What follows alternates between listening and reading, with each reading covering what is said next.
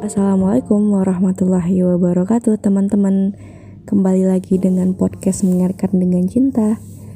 Alhamdulillah, setelah sekian juta purnama, setelah pergantian tahun dari dua ribu dua puluh menjadi dua ribu dua puluh satu, dan akhirnya juga kemarin corona sudah anniversary, akhirnya podcast ini kembali muncul ke permukaan ya guys.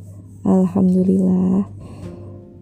Uh, mohon maaf teman-teman, uh, kemarin-kemarin ada satu dan lain hal yang ngebuat aku gak bisa nge-podcast gitu.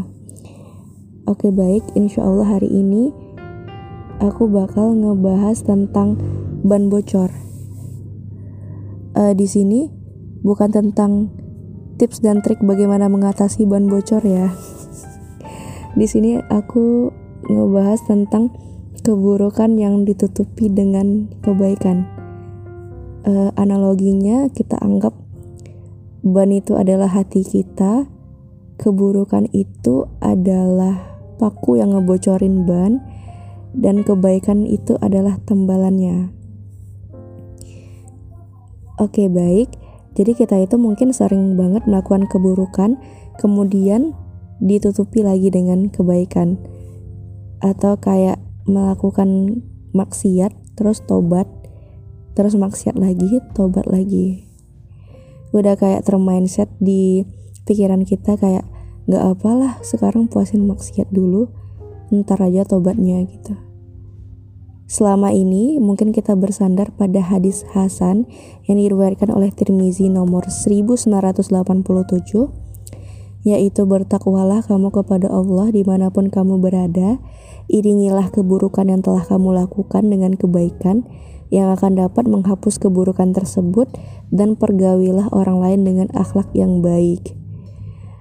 Ya, jadi kayak seolah hadis ini itu menjadi alasan dan pembenaran ketika kita ngelakuin keburukan gitu.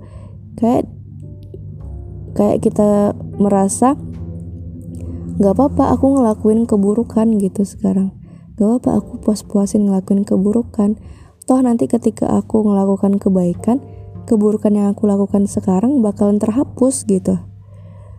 Bukan begitu konsepnya guys gitu. Jadi uh, bertakwalah kepada Allah di hadis ini adalah bertujuan untuk menjaga diri kita. Bertakwalah gitu. Bertakwa itu adalah kita berusaha menjaga diri kita dari azab Allah gitu. Kita takut dengan azab Allah. Kita akan melakukan yang Allah perintahkan dan menjauhi larangan Allah. Jadi sebenarnya hadis ini ad- untuk menjadi reminder bagi kita gitu, untuk melakukan kebaikan lebih banyak lagi dan berusaha meninggalkan keburukan. Bukan malah remeh dengan melakukan keburukan lalu ditutupi dengan kebaikan, kemudian lakukan keburukan lagi, tutupi lagi dengan kebaikan, sampai akhirnya setan itu ngerasa klop abis sama kita, ngerasa best friend forever banget gitu. Jadi Allah itu memang maha pemaaf. Allah memang akan menerima hamba yang tulus ingin bertobat. Tapi saat kita continue ngelakuin maksiat terus tobat, maksiat lagi, tobat lagi, apakah itu bisa dikategorikan tulus dalam bertaubat? Enggak kan kita. Jadi ibarat ban bocor nih. Kalau ban bocor keseringan kita tambal, atau tambalannya itu deketan, kayak antara tambalan yang lama dengan tambalan yang baru itu jaraknya kurang dari dua sentimeter, maka ban itu akan lebih rawan untuk kempis dan bocor lagi kan.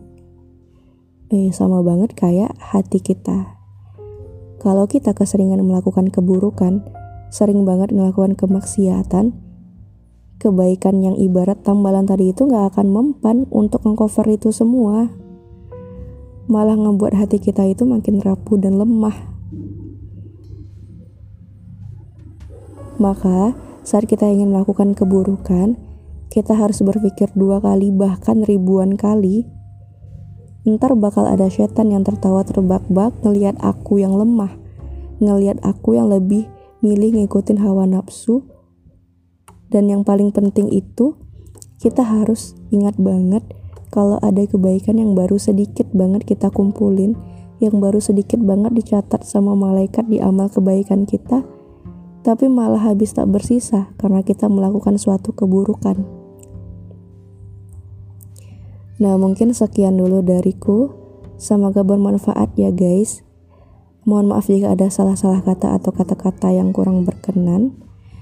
Teman-teman yang ingin mengkoreksi atau memberikan masukan dan saran boleh banget ke Instagram aku di febrisicirahmadani. Al-haqqu mirob bikum, kebenaran datangnya dari Allah dan kesalahan sepenuhnya datang dariku. Aku pamit dulu. Assalamualaikum warahmatullahi wabarakatuh.